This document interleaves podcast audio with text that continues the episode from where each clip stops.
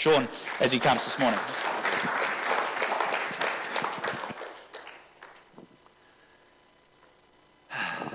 You might as well come up, come on. I presume everyone knows this young lady?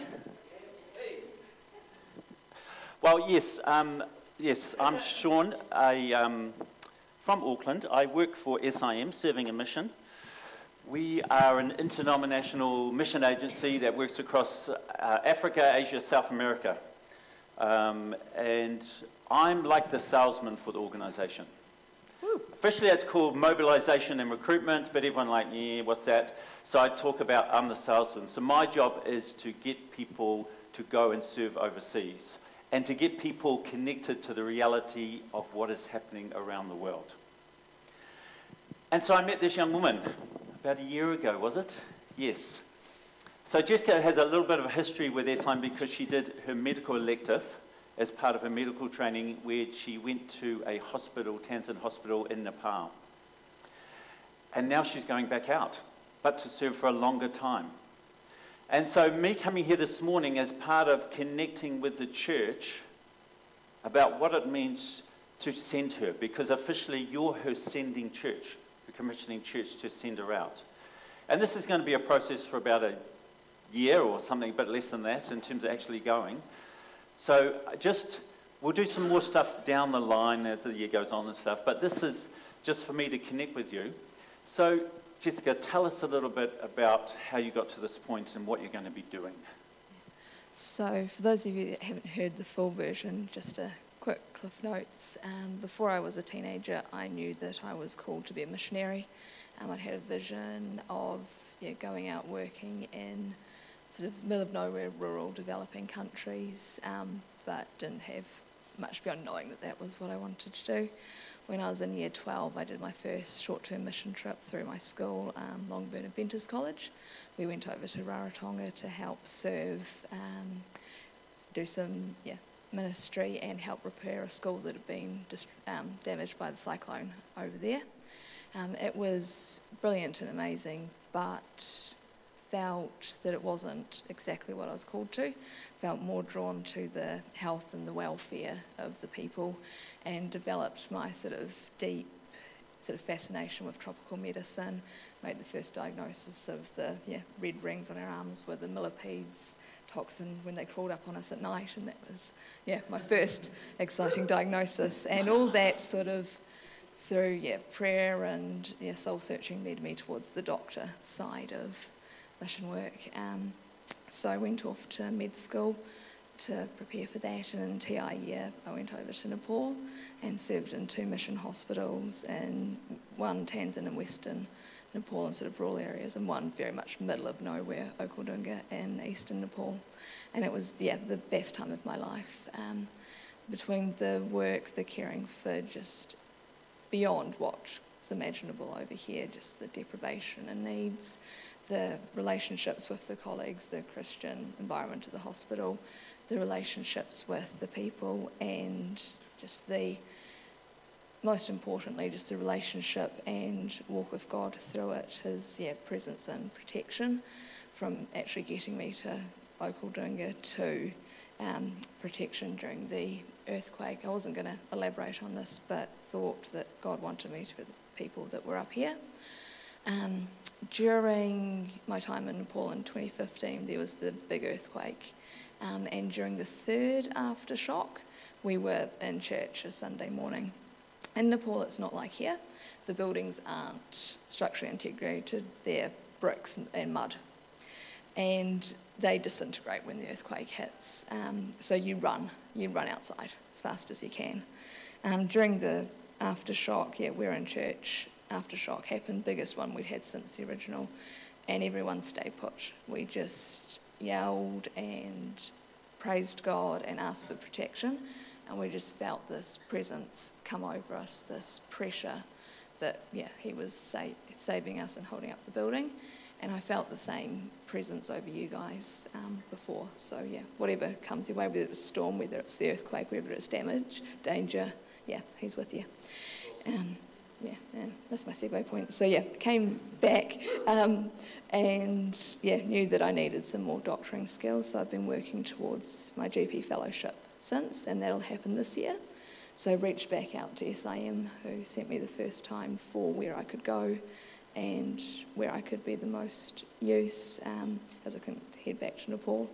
And he sent me a list, and one of them was Mukinge Hospital in Zambia, and felt that that was where I was meant to be. It fit the vision that I was given, decade plus ago, whatever that was.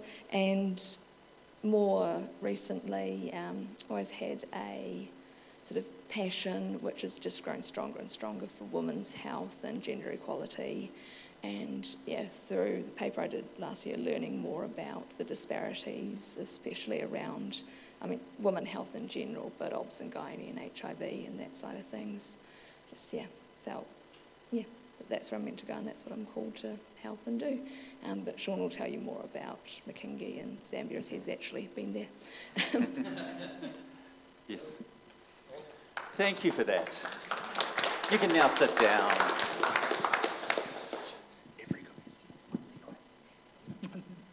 So later on I'll talk about the connection between the church and us and Mukinge and stuff. But I want to give you a bit of background about mission. You see, I've been involved with the world of overseas mission for 20-something years. And some of you here, you're looking a bit older, so you've heard mission stories and you know missionaries from way back and you were somewhere and something like that. But one of the interesting things is that I've been working, like I said, for 20-plus years. I've got to a point now where I'm trying to stop to use the word overseas mission. Because when I say, hey, I'm involved in overseas mission, I know what happens in most of your minds is most of you sit there and going, oh, Africa, 20 years, no, that's me. That's not me. You just switch off. Because overseas mission seems this big thing that you do, a big commitment. And you leave your life behind and you raise money and you go over and you serve in uncomfortable situations. And so I started to think about, what does it look to talk about overseas mission in a way which people can connect with? And another reason I was down this path is because there's an interesting thing happening in churches in New Zealand. I'm not sure generally if you're aware, but generally they're getting smaller. Churches are getting smaller, and less people see themselves as a Christian. And a friend of mine did a survey under the Auckland Baptist Youth Association about 8 years ago, trying to work out what percentage of young adults leave the church in New Zealand. And he did a study, and it backed up a study that was done 10 years before. Both of them worked out about 75 to 80% of 18 to 25-year-olds will leave the church. That's a lot of people. They reckon maybe 10% of people come back when they have children. But generally, that's a huge number. And they interviewed a whole lot of people who had left church. And I've interviewed a whole lot of young adults who have left church. And interestingly, most of them would still call themselves a Christian. They would still pray, still read the Bible, have spiritual conversations. And when I asked them, so what was the number one reason why you left the church? Generally, this is the top answer. It is, they said, at the end of the day, my Christian faith didn't do anything. It didn't change anything. It didn't really change my life, didn't change my community, didn't change my family. Yes, I went to church, and yes, I had a great time of worship, and I went to camp, and we did prayer things, and we did this. But ultimately, it didn't really change me and my community. And I started to think about that, you see, because there's been a shift, partly philosophical, theological, and everything, and a lot more now in most people, a lot of a younger generation, and where there's a lot more focus of how is this faith actually changing the world I live in now? There's still a belief in heaven and a hope in heaven, but if faith doesn't make sense now, then a lot of people struggle. How has it changed this community? How has God at work now? And so it got me thinking about what does that look like for people to be engaged now? And I'm not just talking about overseas. It could be across the road. Because actually they're both and. Because one of the interesting things is I've got to go to prayer groups. So mission agencies have prayer groups. used to have one here, I think, BMF. There's some for OMF and SIM, and you have all these prayer groups around the country. But interestingly, most of the prayer groups are exactly the same. They tend to meet on a Tuesday or Wednesday morning, and the average age is about 75. Generally women, and you go along and they have those pretty little cups and saucers and they give you a scone and stuff. Wonderful women, wonderful prayers. But they also have interesting stories. And they used to tell me that when they were younger, in the 40s, 50s, and early 60s, there was three ways in which you got informed about the world. This is a history lesson for some of you here. There was a thing called newspaper. Yep, we understand that. There was a thing called radio. And there's a thing called movie tone news. Yeah. Certain people of a certain age laugh. Movie tone news is when you went to the movies back then, before the movie started, there was a 5 to 10 minute black and white reel of events around the world. Wow. So you could actually visually see, otherwise all you saw was a photo in a newspaper. That was only, and this age group told me that when they were younger, that was their only connection to the world. But back then, people in church were more concerned and passionate about what was happening in the world. And there was a lot more connection. And so even though they had limited understanding, everything was about mission. Every Easter camp for young people was a mission one. Missionaries would not come and just speak on a Sunday morning. They would do a whole week. Yeah, come and speak on a Sunday services, Sunday night, visit small groups, youth group, do some stuff, speak on the following thing. There was a lot more money raised went for mission. There was a lot more connection. Which is interesting now because you and I just have to push a button. And we can see everything that's happening at any time. So at the moment, we can watch people being shot in Myanmar. We can see floods. We can see catastrophes. We can see unlimited the realities of the world, but interestingly, we're less connected. And we feel less responsibility to the spiritual and physical needs of people overseas. But we can see more. It's a strange twist that has happened for a lot of us. And I'm not sure whether part of that's overkill. As in each day you turn on your computer, your iPad, your phone, it's just another thing. And so it's another thing, and after a while it becomes a big blur, you know. And I do remember one time a few years ago, one young person said to me, see, growing up in New Zealand, it's like all the bad stuff happens up there. Right. Up there being somewhere north of New Zealand, okay? And I'm not saying we don't have some bad stuff. You know, yes, we had an earthquake. We've had earthquakes, there was a shooting. We have some issues with child poverty and with housing. But actually, compared to the rest of the world, New Zealand is a Pacific paradise. It really is. And it's interesting, the words that were brought here this morning. Because one of the reasons why I think, as New Zealanders, we struggle to connect to the spiritual and physical needs of others outside is actually because we are too comfortable. I'm not sure if you've noticed in your own life, but the more comfortable I get, the more less engaged I am, and the less I rely on God, and the less I pray, and the less I read His Word, and because actually, that's what happens. So one of the difficulties of living in New Zealand is actually our life can be quite comfortable compared to the rest of the world. And when you're comfortable, you become lazy. So I studied at Kerry College for 3 years, the pastoral leadership, and I have to be honest, I was a terrible student. I really sat at the back, and I ended up doing a master's in development studies, which I wanted to do, but I was at Kerry. But I remember Theology 101. A guy called Brian Smith taught this class, and I do remember this thing. He said, part of human nature is you will always go back to where life is comfortable. We all do it. We all do it in life. We don't like being uncomfortable because it goes against human nature.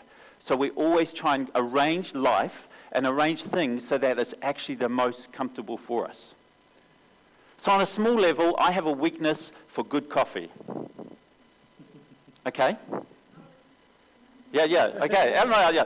But the problem is, so I have a weakness for good coffee. So what it means actually is I will not drink anything else. If I don't know whether coffee is out of the back here, I'll just like, oh, fine. Or I'll go for a cup of tea because a cup of tea is safe. Now, that's my little thing of comfortableness. I'm just like, no, I'm not. No. But we also have major ones. When life is painful, when life is hard, these days we tend to move away from that pain and that hardship rather than dealing with it. Yeah. Because it's painful, it's uncomfortable. And so to talk about overseas is to be uncomfortable, to see the realities and what is our responsibility. That's uncomfortable. It makes us feel uncomfortable. So in all of that, I've tried to come up with a different term of talking about mission. And this is what I've got to at this point. Mission is you and I connecting to people and then connecting those people to Jesus. Come on. You and I connecting to people and connecting those people to Jesus. Now, the hard thing for you when I'm talking is when I talk about overseas mission, all of you can sit here and going, oh, Jessica's going, that's great. Jessica's going, we'll support her, that's great, because I'm not going, I don't need to. But when I talk about you and I connecting to people and connecting the people to Jesus, then actually all of us,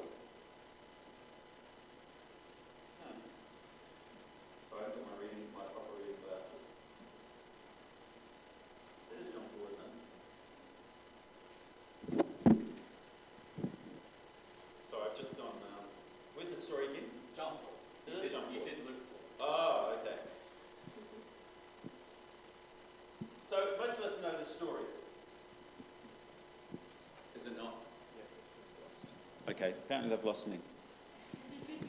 I know it. I'll keep on talking. Usually I don't hold one of these because some of you might notice I've got a little shake. Yeah. Apparently it's just something peculiar of me. It's nothing to do with health or anything like that, but it can be a bit strange when I'm talking and people are watching my hand. Shaky shake. Look at that. On the move. Is that better? Go. Oh, good. So in this story, let me give a part for a time, give a paraphrase version. Most of you have heard this story before. Jesus comes to the well, and he sends his disciples off, and they go into a town to get food.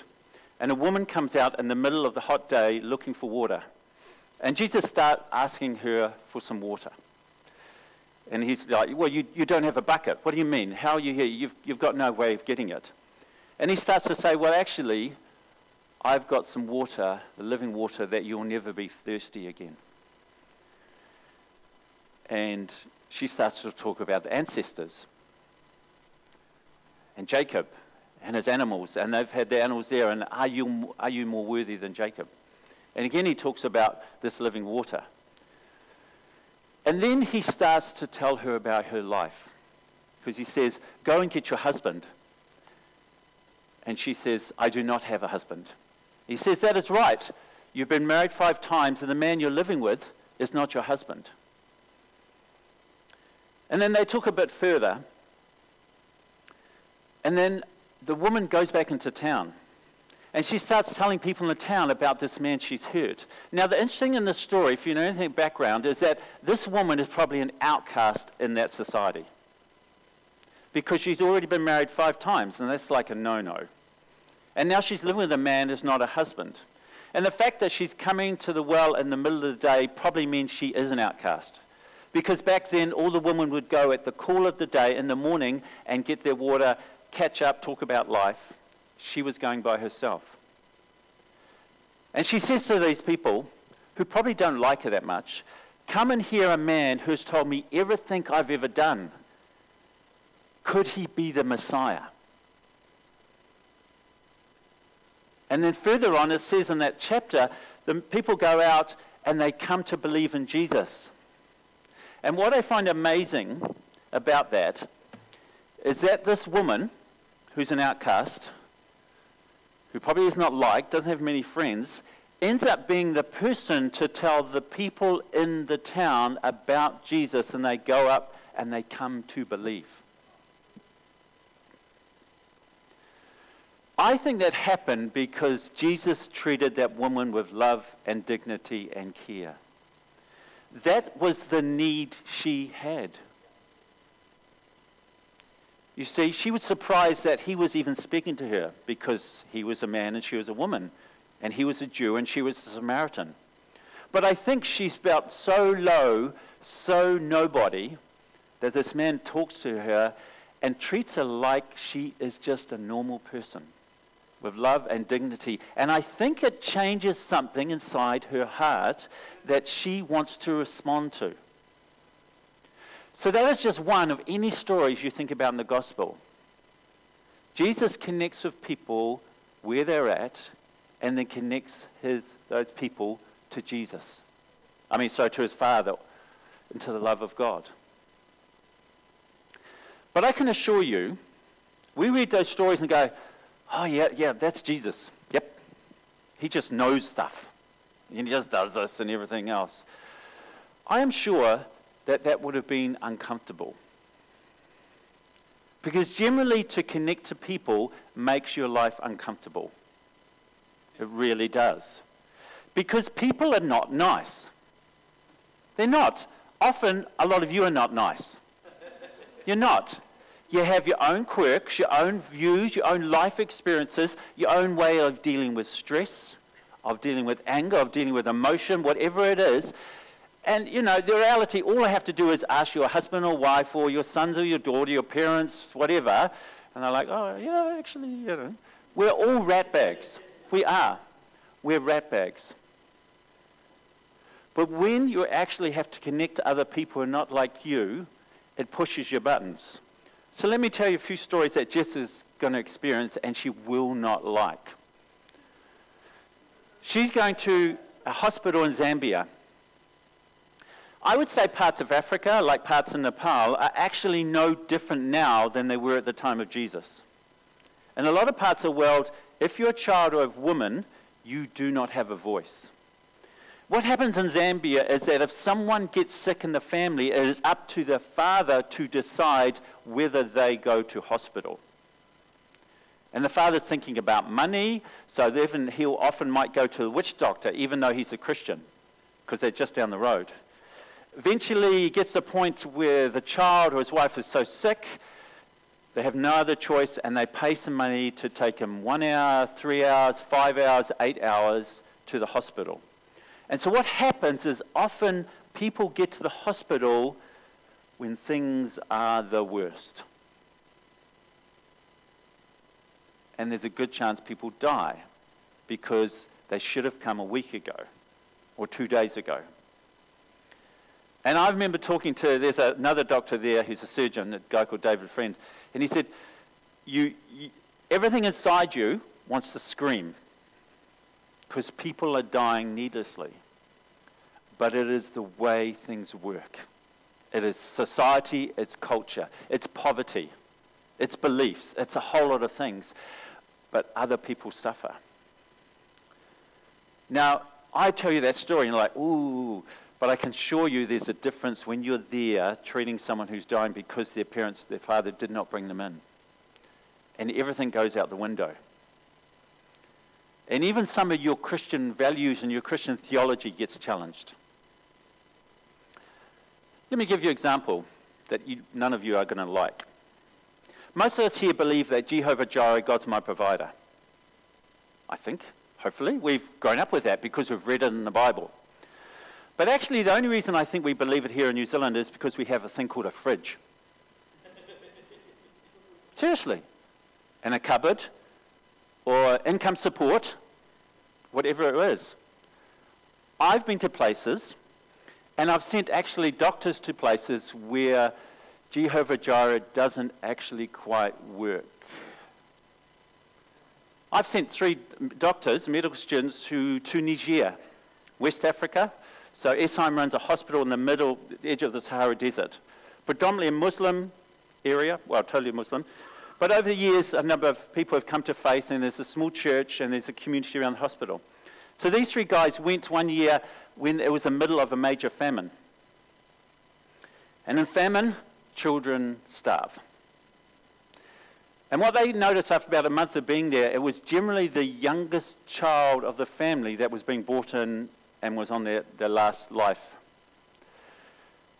And they started trying to work out, why is this? And then they realized that even a number of the Christian families, this was the case.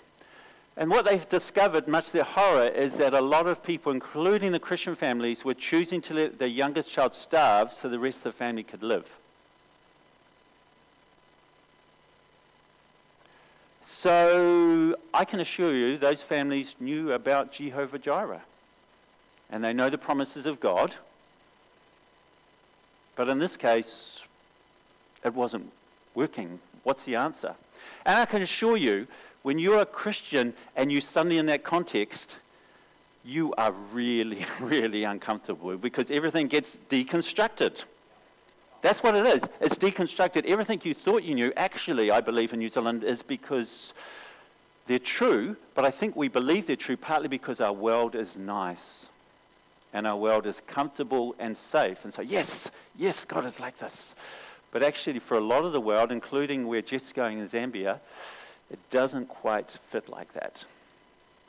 But the scary thing is, when I've met some of these people, they still have way more faith than you and I. It's really hard. It's really complicated. And you just go, how can that be?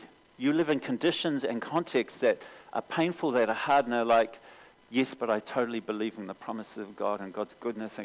And you're like, and I have to be honest, times like that when I've had conversations, I just want to hide and crawl into a little ball. Because I suddenly feel that, man, I am a nothing. You know, because here I'm like, yeah, God's this and Jesus this, and we have a great time of worship, yeah. But actually, because things are quite nice for me. Yeah. So that's what it is to be uncomfortable, that we've talked about. But it also is a big reality of when you go cross-culturally or when you start to connect with people who are not like you, their views, their thoughts, their values push your buttons. And that's okay. But often our first response is to withdraw because we're uncomfortable. But I believe that when God jumps in, when we're uncomfortable, when we're going out of our space. That's when it is. And I experienced that doing youth ministry. I had a youth group of about 100 people, probably half of them were non-Christians. That was fun and games. Working with groups of young people whose background was totally non-Christian, their culture was not mine. So what they did and said and acted didn't change in a month or 3 months or a year. But you have to learn to listen and try and understand what's happening in their world, how they view the world, their experience of expressing it, and you work with that. So this morning, I want to encourage you. Jessica is going from this church, being sent from this church. And we're going to start looking at raising support and prayer and stuff, and you'll learn more about where she's going and the needs and the issues. But I believe when someone goes from your church, that's part of your story about how you are involved and connected in the world. It's part of your story. And I think that's important because it's not shouldn't just be about, well, Jess is gone and we've sent her some money and we're praying for her, but actually it's a part of who you are over there and what does that look like. And I think that's important because part of getting connected to the world is having stories, is becoming uncomfortable, is supporting people who are being uncomfortable situations. And so for me, that's what modern mission is, connecting to people and connect those people to Jesus. Jessica's doing it in Zambia. There's opportunities across the road here, other parts of New Zealand, whatever it may be, where you're getting out. And I'll just finish by saying again the quote I said at the beginning, the statistics. 80% of young people are leaving the church because they often say their faith didn't do anything. So for a lot of people here, a similar thing. For your faith to make sense, often you need to step out. And your faith needs to do something. It needs to change something. It needs to interact with something. Otherwise, life is nice. But I guess for most of you here, a lot of you here are old enough, you remember that generally you've grown the most in your faith when things are hard, when things are uncomfortable, when things are annoying, when things are stressful. Generally, that's somehow when you've grown the most in your faith. It's not rocket science, it's just how things work in faith. So I want to encourage you, at the beginning, it's just make the connection, understand what's going to happen, but also the reality is for a church to be involved with mission now, when we're more connected to the world, what does it mean to actually make connections? And then connect those people to Jesus. Let me pray.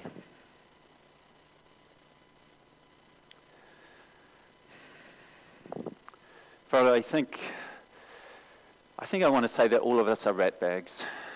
None of us are what we like to always pretend, and we have our own struggles, our own interests, our own background, our own things that influence how we see the world, how we act. Father, you taught us through your Son Jesus to take people where they are at, without judging them, without saying that they're a sinner or whatever, but actually just meeting a need in their life and treating with love and dignity and respect, causing them to open their heart to want to know about this person, Jesus, and God's love, because the way we treat them and interact them and welcome them. Father, I pray that this congregation may be challenging. How do they connect to the people? What does it look like? But also how they can start to look at supporting Jess as she looks to head out to Zambia and the things that she's going to be involved with and the challenges and the deconstruction and sometimes the pain, but actually where you are at work. Amen. Wow.